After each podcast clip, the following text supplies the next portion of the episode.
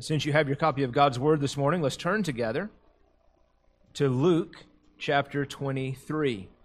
Luke chapter 23. We're taking a pause just for this week uh, in light of Easter uh, from our series through the book of Matthew. And this morning we're going to be in Luke chapter 23. Luke chapter 23, we're going to be looking at verses 33 through 43. Luke chapter 23, verses 33 through 43. If you found your way there, let's stand up and read together. We're actually going to start there in verse 32. It says, Two others also, who were criminals, were being led away to be put to death with him. When they came to the place called the skull, there they crucified him and the criminals, one on the right and the other on the left. But Jesus was saying, Father, forgive them, for they do not know what they are doing. And they cast lots, dividing up his garments among themselves. And the people stood by looking on, and even the rulers were sneering at him, saying, He saved others, let him save himself, if this is the Christ of God, his chosen one. And the soldiers also mocked him, coming up to him, offering him sour wine, and saying, If you are the king of the Jews, save yourself. Now there was also this inscription above him This is the king of the Jews. And one of the criminals who were hanged there was hurling abuse at him, saying, Are you not the Christ? Save yourself and us. But the other answered and rebuking him said, Do you not even fear God, since you are under the same sentence of condemnation? And we indeed are suffering justly, for we are receiving what we deserve for our deeds, but this man has done nothing wrong. And he was saying, Jesus, remember me when you come into your kingdom. And he said to him, Truly, I say to you, today you shall be with me in paradise. You can be seated. This morning, I want us to take a few moments and compare and contrast the two men that we find here mentioned in this story. Now, there are two men here, criminals, the scripture tells us, that were being taken along to be crucified alongside of Jesus. So we picture this moment happening, right? There's these two criminals alongside of Jesus, three crosses hanging up there on the side of this hill, this place called the skull. Now, it's interesting for many people. They assume that if you go to travel to Jerusalem, there are places that you go to visit where the crucifixion uh, t- took place or supposedly took place. Now, here's the interesting thing is we really don't know where Jesus' crucifixion took place. Uh, the places that are mentioned there, if you go to Jerusalem today and visit there, that is one possibility, but we don't know for certain that that is the place. What we do know for certain is that wherever it took place, it was a place that was a highly publicly visible spot because this is what the Romans wanted to do. They wanted to make sure that when crucifixions took place, that they took place in a, in a way that everyone saw what was happening. They were using crucifixion as a way really to hold back the tide of, of behavior in the people. Uh, crucifixion was one of the most horrendous types uh, of, of capital punishment that existed. Was reserved really for only the most heinous of crimes. So we can understand who these two men were. Uh, these were two men who had, who had committed a, a really many people believe had committed some type of treason against the Roman government. Uh, many commentators believe that perhaps these two men were Jewish patriots who were attempting to, to, to cause some type of overthrow against the Roman government in order to get the Romans out of Jerusalem. And so these two men had been brought here to be punished by this act of crucifixion. Many all people also believe that these two co-conspirators here were probably a part of Barabbas's team uh, of, of criminals. If you remember back in the scriptures, as Pilate was attempting to get Jesus released, he came up with this idea. It was common practice for them every year to release one prisoner to the public. They would, at the, there at the time of Passover and afterwards, they would release one prisoner. And so Pilate, in his mind, thought, okay, here's this man Jesus who I don't see he's really done anything wrong.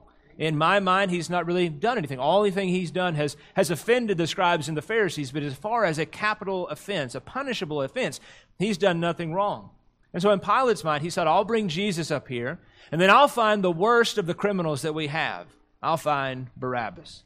And he brings Barabbas out, and Barabbas was a notorious criminal, and he brings him out and remembers, Who would you like to have? And the people cried out, Give us Barabbas. And so Barabbas was released, and Jesus went to the cross.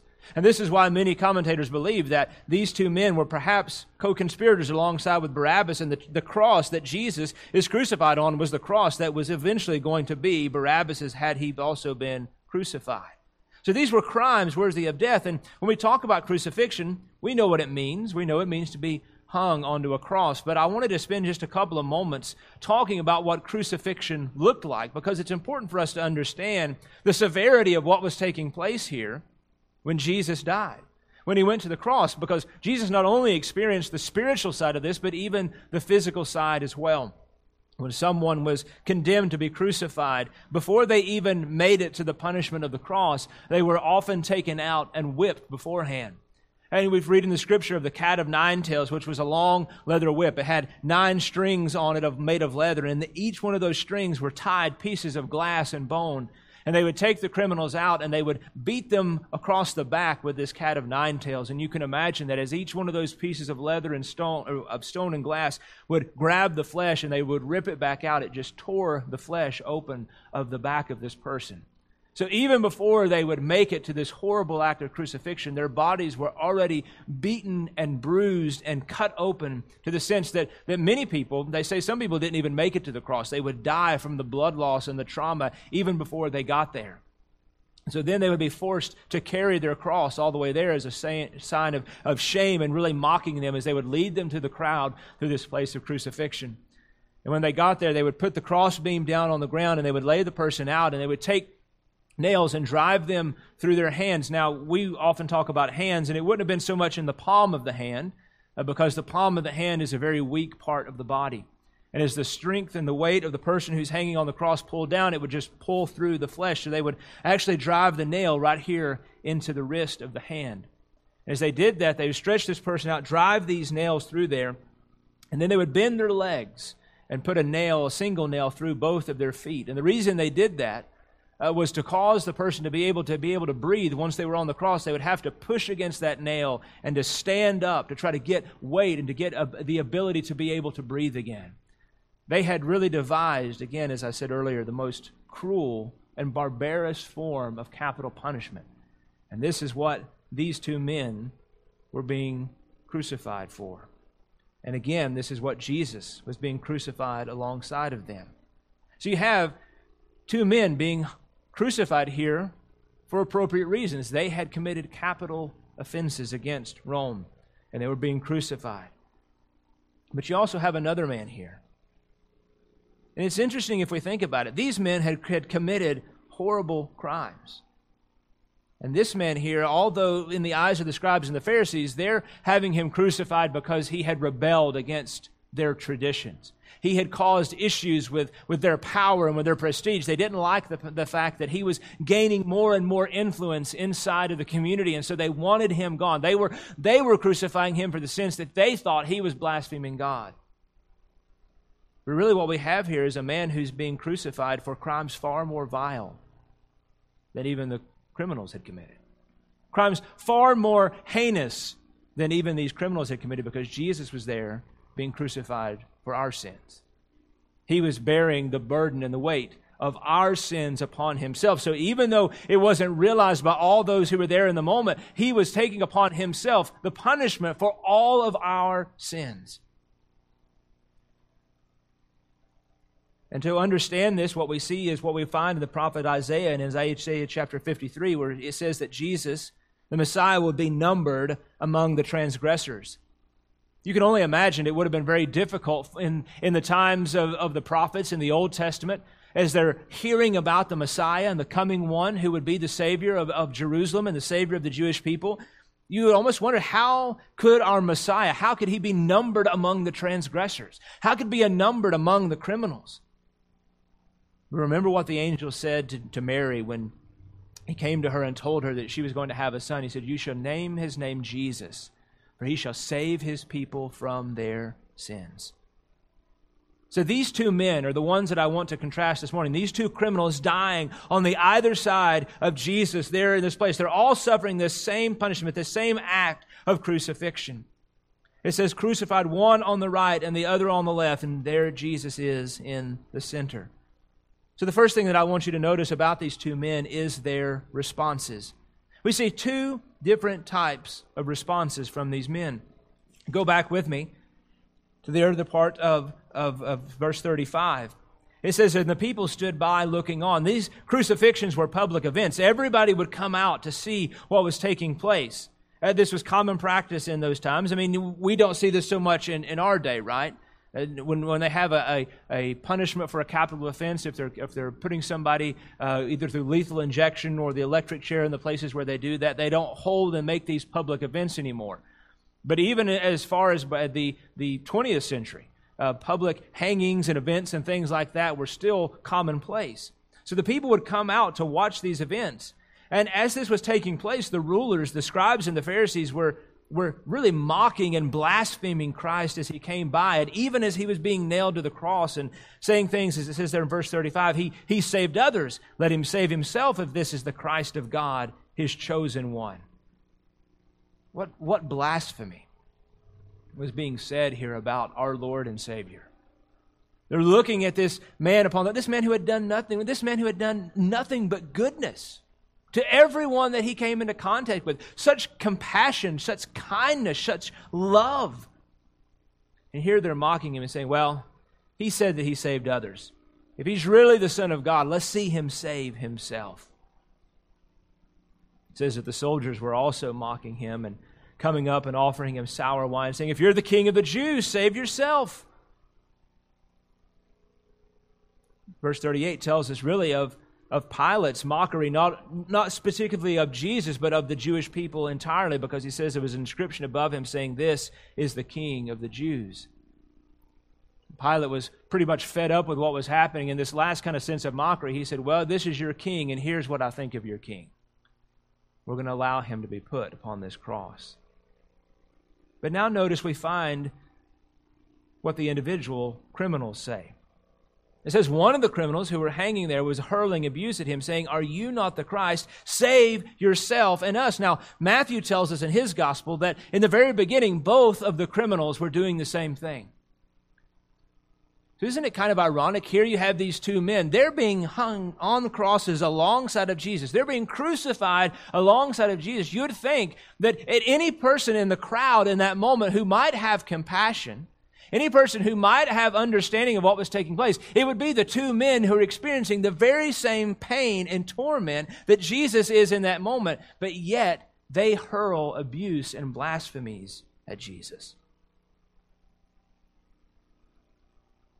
This first one, he says, if you are the Christ, save yourself and us. Are you not the Christ? Save yourself and us.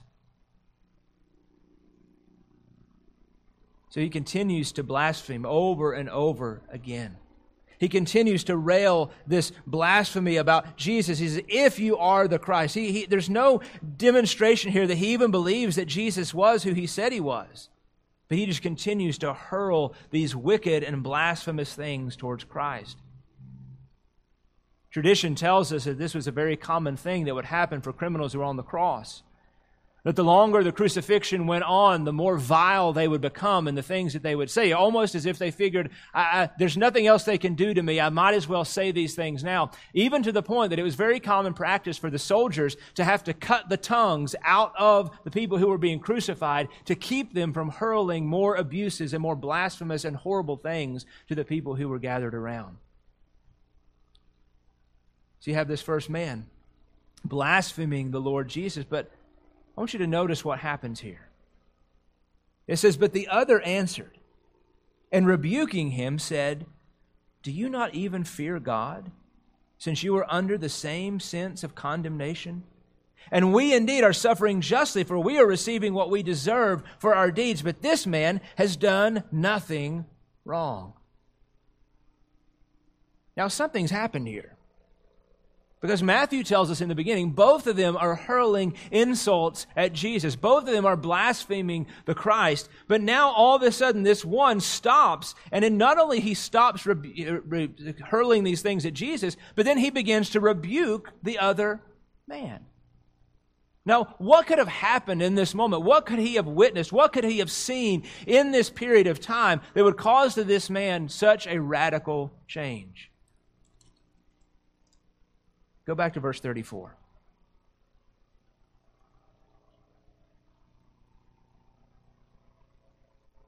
It says, But Jesus was saying, Father, forgive them, for they do not know what they are doing. Here upon the cross, Jesus is still doing his work in the hearts and the lives of people. And here's this criminal hanging on the cross, and he's been going right along with the rest of them, hurling abuses at Jesus, saying all kinds of wicked things. And then he looks over because he sees everything that's happening. I mean, they're, they're nailed to this cross, and he sees even how much more so they're being abusive to Jesus. I mean, they had put a crown of thorns upon his head, mocking him as the king. They had put a robe around him on the way to the cross. And so when they got to the cross and they ripped this robe off, it would have just torn open the wounds that were already there. They had, had beaten him and done all of these things to him, even more so than that they had done to these criminals. And he looks over in this moment and see all of this that's happening as the soldiers continue to mock him. And he hears Jesus say these words, Father, forgive them, for they don't know what they're doing. All through the study of Matthew, we've been talking over and over again about the compassion of Jesus. And here in this moment, in his final hours of his life, we see that compassion of Jesus continue to be poured out because as Jesus looks out at these people, he's not angry at them for crucifying him. He's not angry at them for blaspheming him. He has compassion upon them because what are they? They're sheep without a shepherd. He has compassion upon them because he understands that what he's doing in this moment is exactly what God has called him to do. What he's doing in this moment is exactly what, before the world was even started, God the Father, God the Son, God the Holy Spirit said, Jesus, you're going to go to earth. You're going to suffer and you're going to die to redeem my people back to me. And so as this man looks over, he sees this compassion and he sees this heart of Jesus. No doubt, if he had never witnessed the miracles of Jesus, he had heard of the miracles of Jesus. He had heard all the things that Christ had claimed to be and all the things that Christ had claimed to do. And he had probably never believed any of it until this very moment when he said, with all of this taking place, with everything that's happened, this man has to be different than any other person that I've ever seen because who else but the Son of God could in this moment look at all of these people doing all of these things and say, God, forgive them. We get offended if somebody does something insignificant to us. We call somebody and they don't answer their phone and we don't hear back from them until the next day. We can get a little offended, don't we? Why didn't you call me back yesterday? We can get upset about that. Our neighbor cuts his grass and he blows the grass clippings onto our lawn, right? We can get a little upset about that. All kinds of things that we get upset about, and sometimes far more than it's worth. Here, these people have beaten Jesus within an inch of his life. And, this, and, and hurled all kinds of insults at him. And it would be even a little different, right, if he deserved it, right? If he had committed some type of horrible crime against humanity, done some kind of evil, wicked thing. We could almost understand it, but Jesus had done nothing wrong. A perfect life, a sinless life, a life filled with love and compassion. And Jesus knew that. He knew he didn't deserve this. He knew that this was not anything that he had done in and of himself. And in that moment, Jesus looked at these people and he said, Father, forgive them. And in that moment, the Holy Spirit wrought a change in the heart of this one criminal. Because immediately he recognized who Jesus was. And that's why when he recognized who Jesus was, he rebuked the other criminal. And notice what he says. He says, Do you not even fear God? what does the scripture say? It says, The fear of the Lord is the beginning of wisdom. Here in this moment, he realized who he was in comparison with who God was.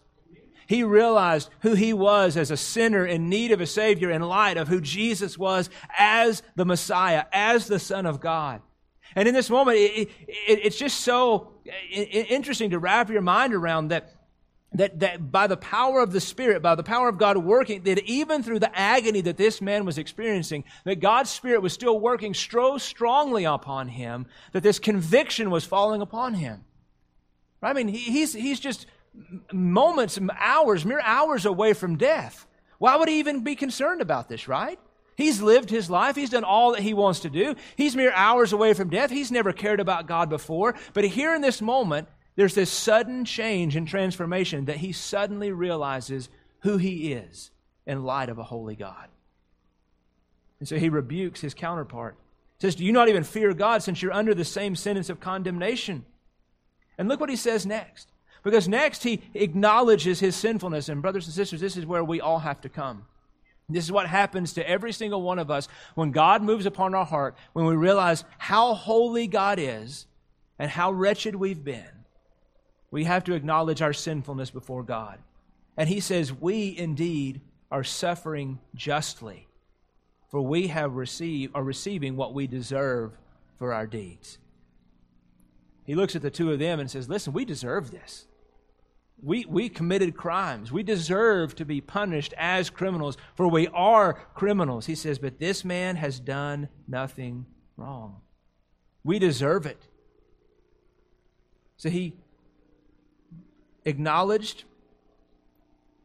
uh, his, his, his situation before God. He acknowledged his sinfulness, but you to notice the third thing he does here that he confesses the righteousness of Christ because he says, This man has done nothing wrong. He's putting his trust in the righteousness of Christ. The reason that this criminal knew in this moment that he could trust in Jesus was because he realized this man has done nothing wrong. This man truly is righteous. This man truly is holy. He truly is just. He truly is good. He truly is the Messiah. So he confesses that Christ is completely and totally righteous. So these are the two responses we see one mocking, saying, Are you not the Christ? And the other one responding with repentance and sorrow over his sin. The next thing I want you to notice is there are two requests. Each one of these criminals gives a request to Jesus. Notice the first one there. He says, Are you not the Christ? Save yourself and us. Some commentators say you could almost call these two requests the two prayers from the criminals. That this was almost a, a sacrilegious prayer. He says, if you call yourself the Christ, save yourself and us. Do this for us. Get this, get us down off this cross. But what we understand in the heart of this first man is there's no repentance here. He's not sorry for anything that he's done. He just wants out of the situation. He's not broken over his sin. He's not broken over what's happening. He's not broken over the sin of his own life. He's not broken over the, uh, the wickedness that's happening to Jesus here, the unjust thing that's happening to Jesus. All he wants to do is to get down off the cross. He wants to get out of the situation that he's in. It's the same thing we saw with Judas. Remember Judas after he had sold Jesus out for the 30 pieces of silver? he went back and he was, the scripture says that he repented, but the original word for the language there is not a true repentance. True repentance means sorrowful in the heart, sorry for what you've done, broken over your sinfulness, but there is a false type of repentance that just means that you're sorry that you got caught. It just means you want to get out of the trouble that you're in. I always allude it this way because it's an easy illustration. When you're a little kid and you sneak into the kitchen and your mom's told you not to eat the cookies out of the cookie jar and you sneak in there anyway, you've got your hand in the jar and your mom walks back in, what do you say? Oh, I'm sorry. I won't do it again. But you're not really sorry. You would have been just as content to eat that cookie and never feel anything bad about it had your mom not walked into the room. You're only sorry because you got caught. And here's this man. He has no sorrow over his sin. All he wants to do is just get out of the consequences of his sin. His only desire is to save himself. And in fact, it's so ironic here what we see him say Are you not the Christ? Save yourself and us. In his mind, the only way to be saved was if Jesus got them down off the cross. But the truth of the matter is, the only way that he could really be saved is if Jesus stays on the cross. Jesus being on the cross was what was going to actually bring him the ability to truly be saved. But now notice the request of the second man. This is such a beautiful thing. Verse 42. And he was saying, Jesus, remember me when you come in your kingdom. In the original language, the tense of the words used here means that he basically was repeating this phrase over and over. It was the cry of his heart once he realized where he was in the light of his sin before God. And once he realized how holy Christ was and his righteousness and his mercy, the cry of his heart was just over and over to say, Jesus, remember me when you come into your kingdom. Jesus, remember me when you come into your kingdom. Notice here, he's not asking for him to even go there, right? In his mind, he says, I'm, I'm far too wicked. I've done far too many bad things. I've, I've lived a horrible life. All I'm asking, Jesus, is that when you go into your kingdom, just remember who I was. Just think about me. And in his mind, that would be enough, just for Jesus to remember who he was. It's just interesting here because you see Jesus here on the cross, and both of these men are witnessing the exact same thing unfold. But one responds in utter hatred of Christ, and one responds in repentance and faith. It is, as Paul tells us as Christians, that some we are the aroma of life unto life, and some we are the aroma of death unto death.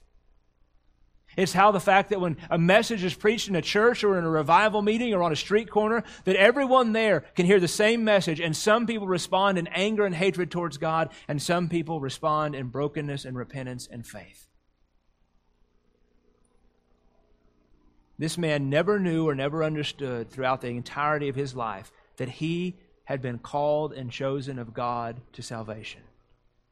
And it wasn't here until the final moments of his life that that calling and that choosing of God came to fruition. There's something to be encouraged by here. As we pray for those people who we know who are lost and who are not Christians, that we don't give up, right? Now, we don't know who this man's family was. We don't know the background of his family. But we know if this man was a part of our family that we would have spent the entirety of our lives praying for him, right? Praying that God would save him, praying that God would bring him to the knowledge of who he truly was. And yet, here in this moment, almost mere moments before this man's death, God answers that prayer. And he brings this criminal to his family.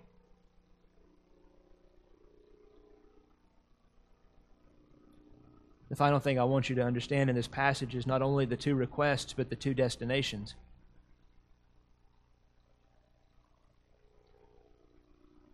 The scripture tells us that there's only one way to God, and Jesus tells us that in John chapter 14. He says, I am the way, the truth, and the life. No man comes to the Father except through me which means that there's only one way to arrive at the destination that people want to get to in heaven, and that is through his son, Jesus Christ.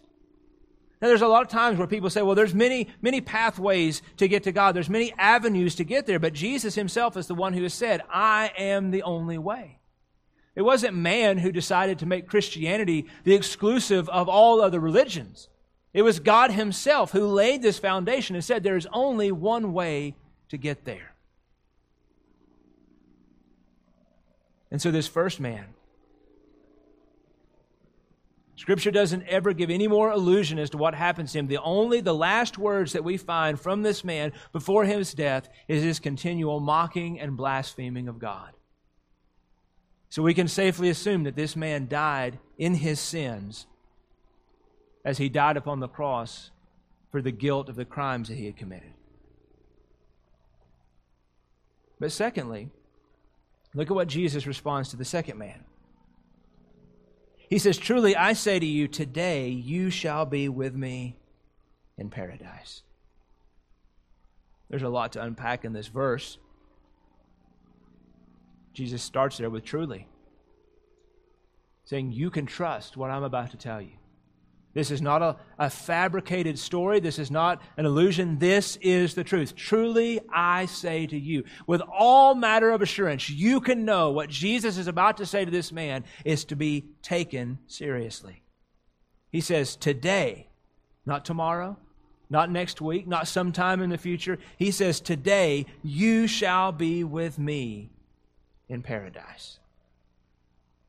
Now remember, this man had only asked for remembrance. He, he felt uh, un, incapable of asking for anything more. But because of the brokenness of over his sin, because of his humility, because of his trusting in Christ, Jesus says, Today, when you leave this earth, you're going to be with me in glory. Today, you're going to be with me in heaven. This man only asked for remembrance, but what he received was fellowship with God Almighty. Can you imagine what a transformation this would have been? I can remember several years ago, I, I went to uh, the funeral of David Wilkerson in New York. David Wilkerson was the man who wrote The Cross and the Switchblade and uh, did uh, powerful amounts of, of street evangelism ministry there in New York. And at his funeral, they played a clip uh, of, of a sermon that he had. Because when David Wilkerson died, he died in a somewhat unexpected way. Him and his wife were in Texas on a trip, and a car crossed the lane and hit them head on and killed both of them. It's a very unexpected death. And they played a clip from a sermon that he had preached several years ago where he's talking about this very idea, about what it means to leave this earth. And he says, Can you imagine the city, the church being there in New York? He says, You're walking down 43rd Street. He said, And everything growing. He said, And you step off the curb and you get hit by a car. He said, And instantly you're in glory.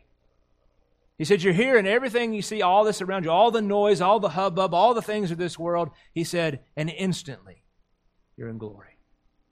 That's a pretty powerful transformation, right? to leave this world behind, all the cares of this world. But think about this man. This man is dying on the cross. What a transformation this man experienced to go from this pain and this torment and having lived his life in such a wicked way. And the very moment that this criminal breathed his last breath, he was in glory with God. What a powerful transition we see there. We see in these final moments. There was a man who wrote a book on, on the, the two criminals on the cross, and he gave a, a pretty interesting parallel between all three, between Christ and the two criminals, about where sin was. He said on the first man, excuse me, on Christ, that the sin of the world, the sins of these people, were on him but not in him. We know that Christ bore the punishment for our sins upon the cross, but Christ himself was not a sinner. He was not guilty of committing those sins. He bore the punishment for our sins because he was sinless and perfect. And on the man who repented, the sin that he committed was in him, but it was not on him. He had committed those sins, but the punishment for those sins was bore in the body of Christ as he died upon the cross. But for that last man, his sin was in him and on him because he had committed those sins, and when he died, he had to bear the punishment for his own sin because he had not trusted in Christ. And so, my question for you this morning, and looking at these two men, looking at how they responded to Christ, looking at the request that they made, looking at where they ended up one in hell, one in heaven, in paradise, in glory forever with God the Father. Who are you? Which one of these men are you? Are you the first man? Are you continuing to live your life in disobedience to God, continuing to live your life in rebellion against Him? Now, you might think this morning, well, listen, I'm not that bad. I don't do anything horrible. But, brothers and sisters, it, it doesn't matter how great the world thinks your sin is or how horrible the world thinks your sin is. God says that if we've broken even one of the Ten Commandments, that we're guilty of breaking all of them. So if we've lied, we've stolen, we've cheated, we've looked with lust, we've committed adultery, we've uh, hated somebody in our heart, we've gossiped, we've slandered, all of those things are enough. Any one of those, even one time, is enough guilt to cause us to stand before God guilty and to deserve hell. If that's you this morning, Today is the day that you can put your faith and trust in Christ. Today is the day that God says to you, Come unto me, all ye who are heavy laden, and I will give you rest. May it never be said that anyone sat here this morning, heard the good news of who Christ is and what he has done, and continued in their rebellion against God. Or are you the second man? Are you here this morning and you know that you've put your faith and trust in Christ? You've turned from your sins? If so, we rejoice this morning. We rejoice in the goodness of what God has done in your life. And as we walk away this morning, let us be reminded by this joyous fact that the compassion and the grace of our Lord was there all the way to the very end of his physical life here upon this earth. That even in these final moments when Jesus was not only bearing the physical torment of crucifixion, but also bearing the spiritual torment of taking our sins upon himself, his compassion was so great that even in those moments, he was still drawing his people to himself. And he's still doing it today. Which person are you? Father, this morning, we thank you for this powerful testimony of these two men. And Lord, what a tragedy it would be if someone were here this morning, heard the good news of the gospel, heard the good news of Christ, know that they are far from you, and that they would leave today without putting their faith and trust in Christ. Father, we know when the Scripture is preached, your word tells us that it does its perfect work in each person's heart. And Father, we also know that that perfect work is to draw your children unto you. And so, Lord, I pray this morning if there's any person here who has never put their faith and trust in Christ, that today would be that day. And Lord, for the rest of us, Lord, may we be reminded continually of what Christ has done for us. That we were like these criminals, deserving of death, deserving of punishment, deserving of all of those things because of our sin. But because of what Christ has done, we are now forgiven. Not because we're perfect, but because He's perfect. That you now see us as righteous, not because we are righteous, but because He is righteous. And Lord, may we be reminded of that each and every day of our lives and walk in the joy of what it means to be your child. We ask all of these things in Jesus' mighty name. Amen. As we prepare our hearts for communion this morning,